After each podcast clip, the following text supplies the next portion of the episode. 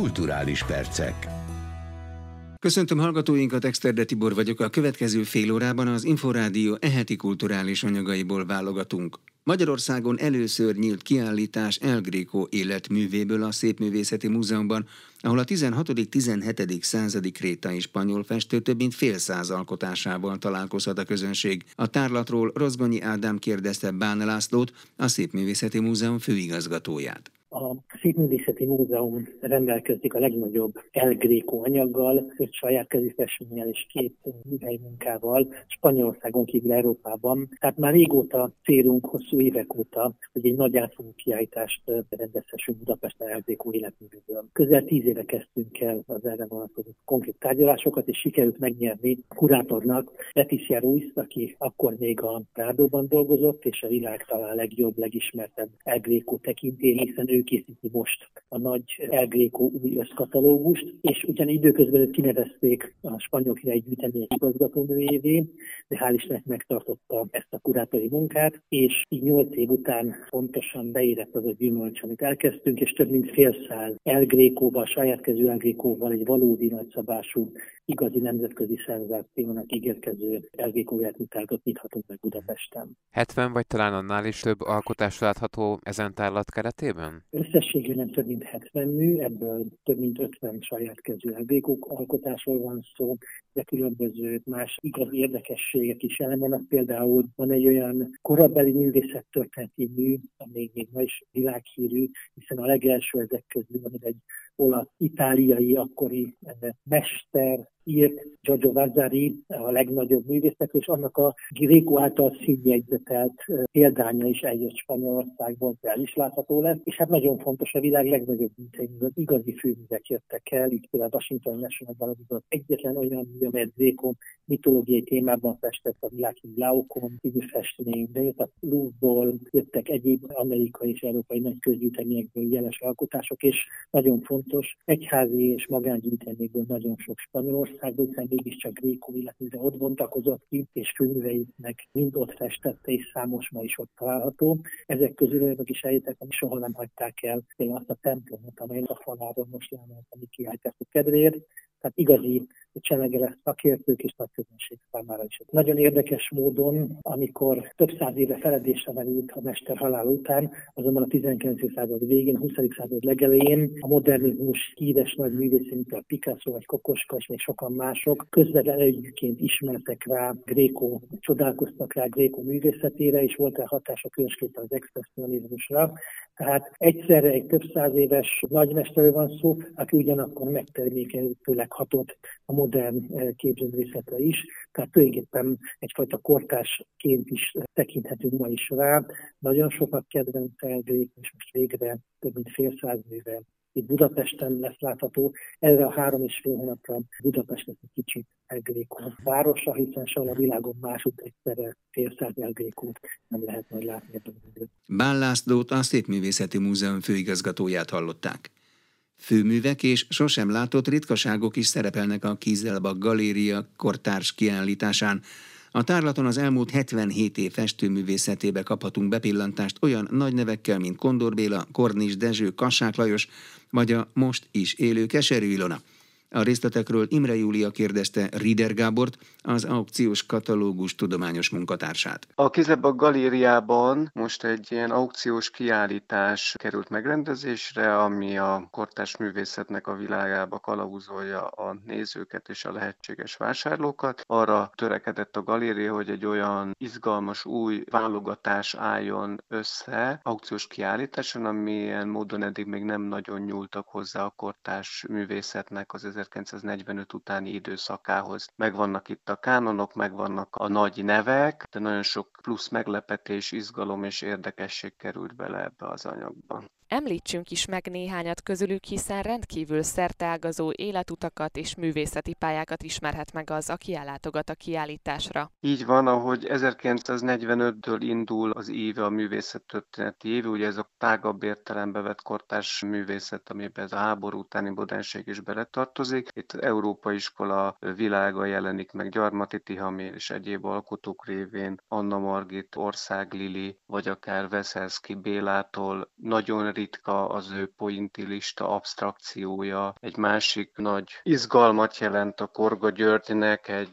ízig-vérig poppártos műve a 60-as évek végéről. Ez egy egész szenzációs, hippis, flower power hangulatot sugárzó alkotás. Tandori Dezső, aki nemrég hunyt el, az ő hagyatékából, gyűjteményéből olyan művek kerültek elő, amiket eddig nem láthatott a közönség, valamint Kornis Dezsőnek olyan művei, amik annyira meglepetésszerűek, hogy még a pár évvel ezelőtti Nemzeti Galériában rendezett Kornis életműkiállításnak a nagy életművet feldolgozó katalógusában sem szerepeltek, mert hogy senki se tudta, hogy ott ebbe a titkos gyűjteménybe Tandori Dezsőnél elzárva őrződtek meg ezek az alkotások. De természetesen, hogyha megyünk előre az időbe, itt a 80-as évek is szerepel, és természetesen megjelenik a legfrissebb, legújabb művészetnek a válogatása is egy ilyen emerging talent szekció keretén belül. Ha az alkotók névsorát nézzük, akkor feltűnő, hogy nagyon sok, amíg művészvilágon belül is különc festőművész, akár ugye Kornis Dezső vagy Ország Lili, akit a magyar festészet egyik legtitokzatosabb alakjaként is szoktunk emlegetni. Mondhatjuk azt, hogy a most látható képek alkotóit a különbség is összeköti? Egyértelmű, hogy a különbség vagy valami kívülállás az tényleg valami furcsa refrénként jelenik meg ebbe a válogatásba. Talán véletlenül, talán azért, mert azt a tiszta pozíciót megőrizni a szocializmus évtizedei alatt egy modern művésznek az csak úgy volt lehetséges, hogyha valami fajta távolságot tartott világtól, rendszertől. Kornis ugye ezt tette Tandori Dezső és a barátja, de hogyha már itt magányosokról vagy különös figurákról van szó, akkor muszáj megemlítenünk Kondor Bélát is, aki nagyon ritkán szerepel aukciókon. A Műtőcsök felbocsájtása, ami ki van állítva a Kieselbach Galériába, az egy magánkézben lévő egyik utolsó nagy főműve, egy egész gyönyörű, ilyen aranyszínű ikon, ami az ő furcsa, ilyen ortodox ikonok által inspirált esztétikáját kapcsolja össze az újkorszakkal és a szputnyikoknak a találmányával, amit 1958-ban bejárta a sajtót. A kiállítás egyik nagy neve a most is élő kortársalkotó, Keserű Ilona. Tőle mit láthatunk majd? Így van, a múzeumi klasszikus kortársak mellett Keserű Ilonának a főműve, ami a legnagyobb szenzációt jelentheti ebben a válogatásban, az a vöröncs, rózsaszín, narancs kompozícióra vagy szín együttállásra épített 1967-es nagyméretű alkotás. Az ilyen típusú művek, mint ez a Sírkövek 2, az ilyenekért szoktak a nagy nemzetközi múzeumok is imádkozni, hogy ilyet tudjanak szerezni az életműnek a korai korszakából. Ugye ez a balatonudvari parasztbarokk sírkő formáknak az átültetése és átírása egy ilyen absztrakt, popposan vidám esztétikai világra, és közben a lángoló olyan színek, amik teljesen megdöbbentették saját korát, tehát a 60-as években ezek a vörös, rózsaszín, narancs párosítások abban a szürke világban ilyen reflektor erővel villantak föl. Van egy ilyen anekdota, hogy egy rendőr hogyan szalad ki a műteremből, amikor meglátja a Keserűnek a piros képeit, mert annyira szokatlan és intenzív ez a világ, és ez ma is hat, és ma is működik egy ilyen nagy hatású főműnél, mint amilyen ez a Sírkövek 2. Rieder Gábort, a Kieselbach Galéria munkatársát hallották. Szonya címmel jelent meg Szilágyi Zsófia Emma első regénye. A történet főszereplője egy fővárosba költözött alföldi lány, aki a családot elhagyó apjának mesél az életéről. A kötet a Helikon kiadó gondozásában jelent meg. Rozgonyi Ádám a szerzővel, Szilágyi Zsófia Emmával beszélgetett. A valóságot leírni mindig egy nehéz dolog, szerintem sokkal inkább nehezebb leírni a valóságot, mint mondjuk a kézeletünk szerint alkotni valamit. Egyrészt azért, mert nyilván ahány ember annyiféle látásmód, annyiféleképpen érzékeli a valóságot, azt a helyzetet, amiben van. Én sokkal kényelmesebben érzem magamat, hogyha a fantáziámból tudok dolgozni. Egyrészt azért, mert sokkal egyszerűbb szerintem hozzáadni a valósághoz valamiféle kraftot, valamiféle kis izgalmat, mint mondjuk leírni azt konkrétan, amit látok, amit érzek, amin átmegyek. Tehát én mindig szeretem azt, hogy játszani azzal, hogy hol kezdődik valahol a varázslat, és hol ér véget a valóság. Én ezt nagyon szeretem, itt a mesdjén a valóság és a fantázia mesdjén mozogni. Nem tudom megmondani, melyik nehezebb. Én azt gondolom, hogy magáról a valóságról sokkal, sokkal nehezebb írni, mint mondjuk kitalálni dolgokat, azt leírni. A Szonya című regénynek, hogy így fogalmazzam meg, hány százaléka alapulhat valóságos megtörtént eseményeken, és mi az, ami a puszta ugye, fantázia szüleménye? Százalékot nem tudok mondani, nem, ezt el szoktam mindig mondani, amikor valaki megkérdezi, hogy mennyiben vagyok én azonos főszereplővel a Szonyával. Persze, nagyon egyszerű úgy elolvasni egy novellát, vagy egy regényt, hogy próbáljuk az írót azonosítani, vagy annak életét próbáljuk felfedezni mondjuk a főszereplő történéseiben, életében, de azt gondolom, hogy ez a fajta hozzáállás egy picit félrevezető. Persze, Szonya apróságokban hasonlít rám, hiszen arról írok, az ember arról ír, egy író arról ír, amit alapvetően ismer, amiket tapasztalt, olyan dolgokkal rendezi be a szövegeit, amikben alapvetően jártas. Hiszen nyilván arról tudunk írni, amit valamelyest ismerünk, különben eléggé fals szövegeket kapnánk, vagy hamis történeteket. Nyilván hasonlít rám a Szonya, 27 éves vagyok, arról tudok írni, amit én is megtapasztaltam, amit ismerek. Ugye a regényben sokat írok az Alföldről. Én Debrecenben születtem, Alföldön éltem 25 éven keresztül, pontosan tudom, milyen alföldiként, vidékiként felköltözni Budapestre. Hasonlóképpen éreztem a város iránt, és érzek mostanáig is, mint maga Szonya, tehát azt tudnám mondani, hogy igen, valamelyest az író a saját gondolataival, saját érzéseivel rendezi be a szövegeit, de azért, ahogy történnek az események, meg annyi lehetőség adódik, hogy ferdítsen a dolgokon. És akkor itt jönnek be a szövegbe azok a történések, amik már nem az író életéhez kapcsolódnak. Mert hogy tulajdonképpen olyan apához szól ez a történet, ezek a sorok, aki nagyon hamar otthagyja a családját, a fiatal leánygyermekét, és Szonya pedig ugye hát nagyon sok mindenben keresi az édesapját, az ő jelenlétének a hiányát érzi, és tulajdonképpen hozzáfogalmazza meg így van. A gondolatokat. Csak még gyorsan ugye, tehát hogy ha még mindig keresni kell, vagy nézni ezt, hogy hol kapcsolódik össze az író, hol kapcsolódik össze a történettel, a főhőssel. Én egy olyan családban nőttem fel, ahol édesapám nem volt, vagy csak részlegesen jelen. De hogy ez szerencsére nem okozott olyan problémát, mint mondjuk szegény Szonyánál. De hogy nyilván teljesen más a helyzetünk, mert itt nem egy otthagyás történetről van szó, tehát az én édesapámmal kapcsolatom az teljesen rendben van, ugye Szonyával ez egy ilyen, hát nem is tudom, teljesen más, amikor valakit elhagynak, mert ugye egy Szonyával ez történt, meg teljesen más az, amikor a szülők mondjuk elválnak, de mondjuk van egy kapcsolat ugyanúgy a szülő és gyermek között. Szilágyi Zsófia Emmát hallották Szonya című regényéről.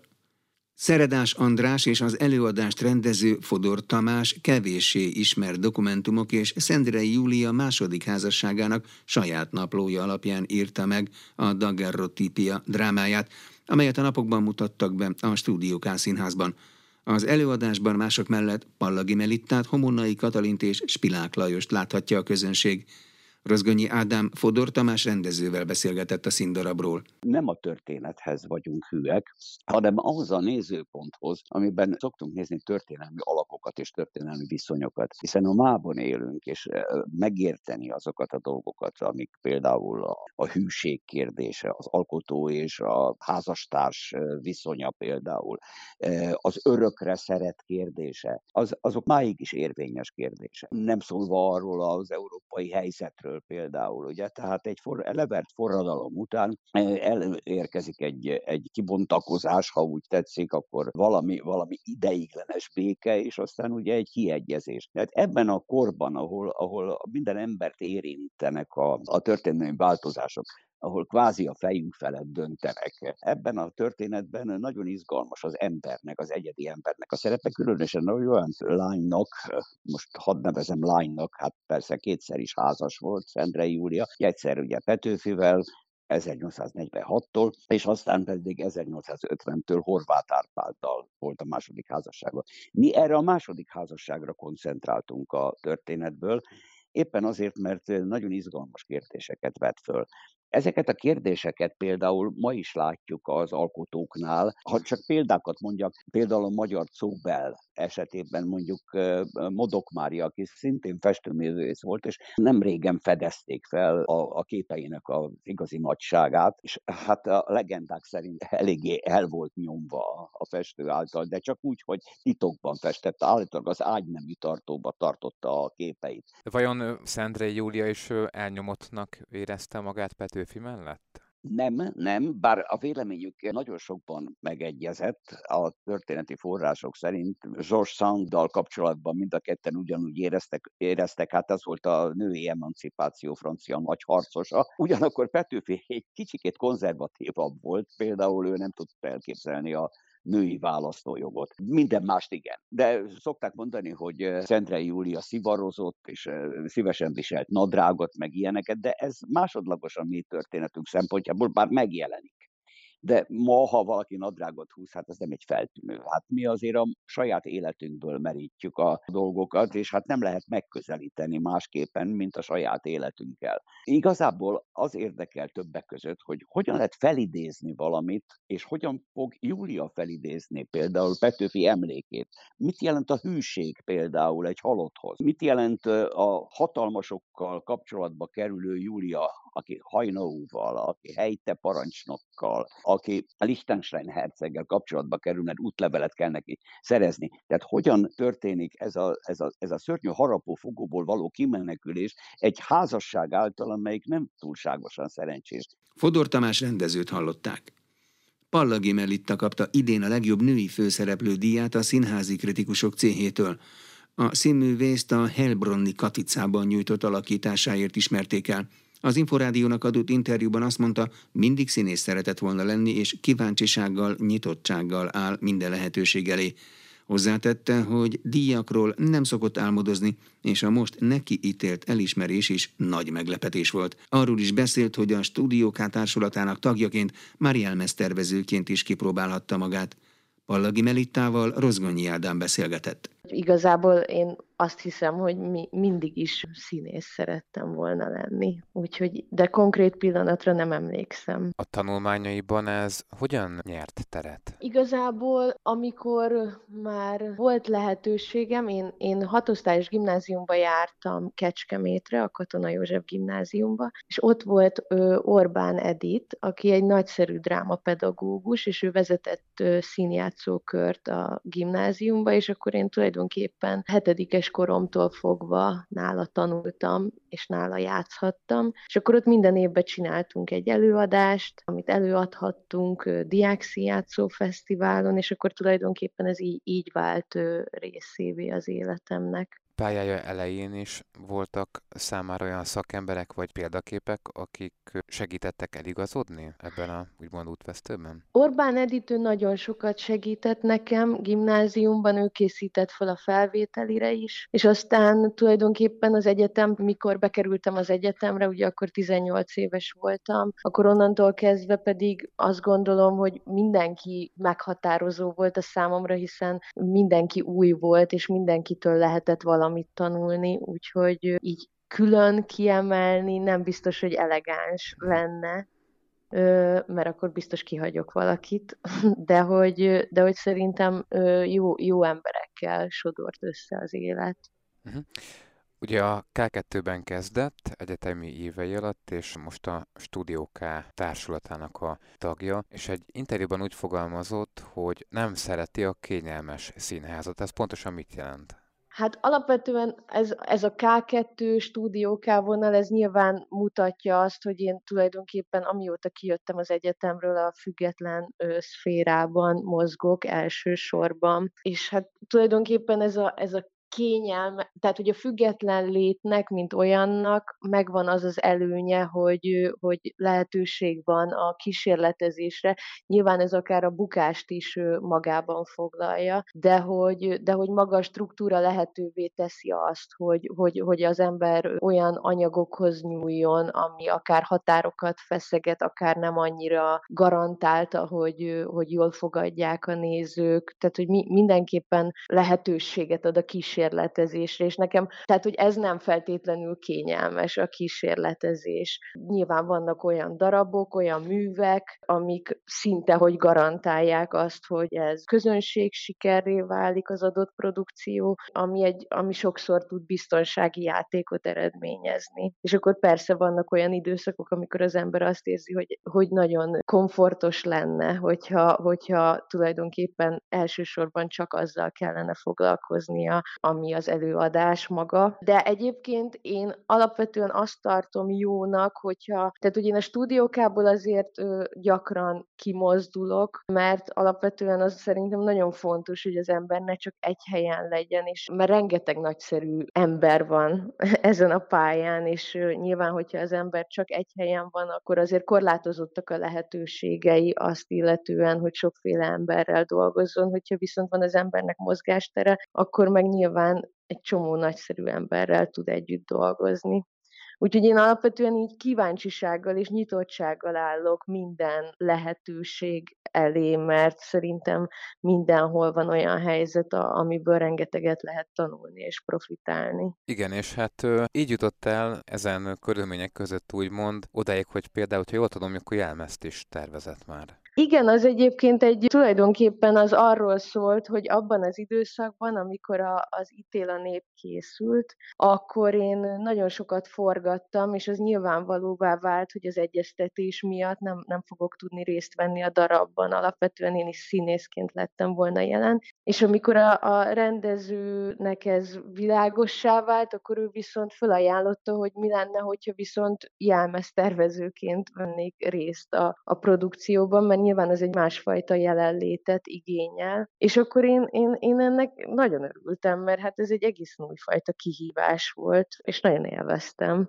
Egészen másfajta kreatív energiáimat kellett megmozgatni, mint színészként, és ez jó. A Színházi Kritikusok Céhe a legjobb női főszereplőnek választotta, mégpedig a Heilbronni Katicában nyújtott alakításáért. Ehhez a szerephez, ehhez az előadáshoz egyébként milyen élmények fűzik? Hát egyrészt önmagában az, hogy én ezt az elismerést megkaptam, az elképesztő öröm nekem. Nagyon-nagyon nagy dolognak tartom, hogy egy ilyen szakmai elismerésben részesültem. Az anyag, hát nekem ez nagyon közel áll a szívemhez, ez egy nagyon-nagyon melós próbafolyamat volt. Nyilván ez fizikailag is egy nagyon megterhelő előadás, másrészt pedig nyilván maga a történet, az egy gyönyörű történet, tehát hogy érzelmileg is nagyon felkavaró szerintem, vagy nekem nagyon közel áll a szívemhez. Hegymegi Máté rendezte, és nekem ez már a harmadik közös munkám vele, és nagyon szeretek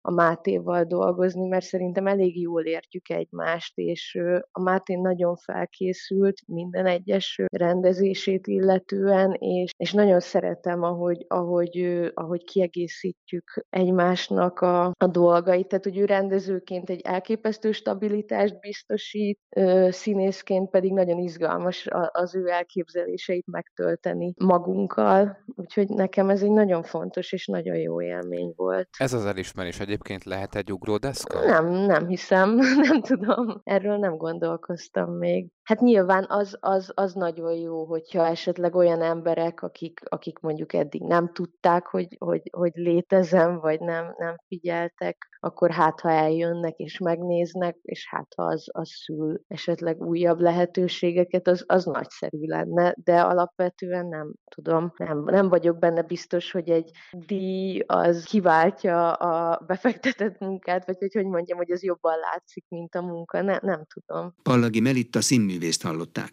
Az elmúlt csaknem fél órában az Inforádió eheti kulturális anyagaiból hallottak válogatást. A kulturális rovatvezetője Kocsonya Zoltán, a felelős szerkesztő Illis László, valamint a szerkesztő Rozgonyi Ádám nevében is köszönöm figyelmüket, Dexter Bor vagyok. A kulturális perceket hallották.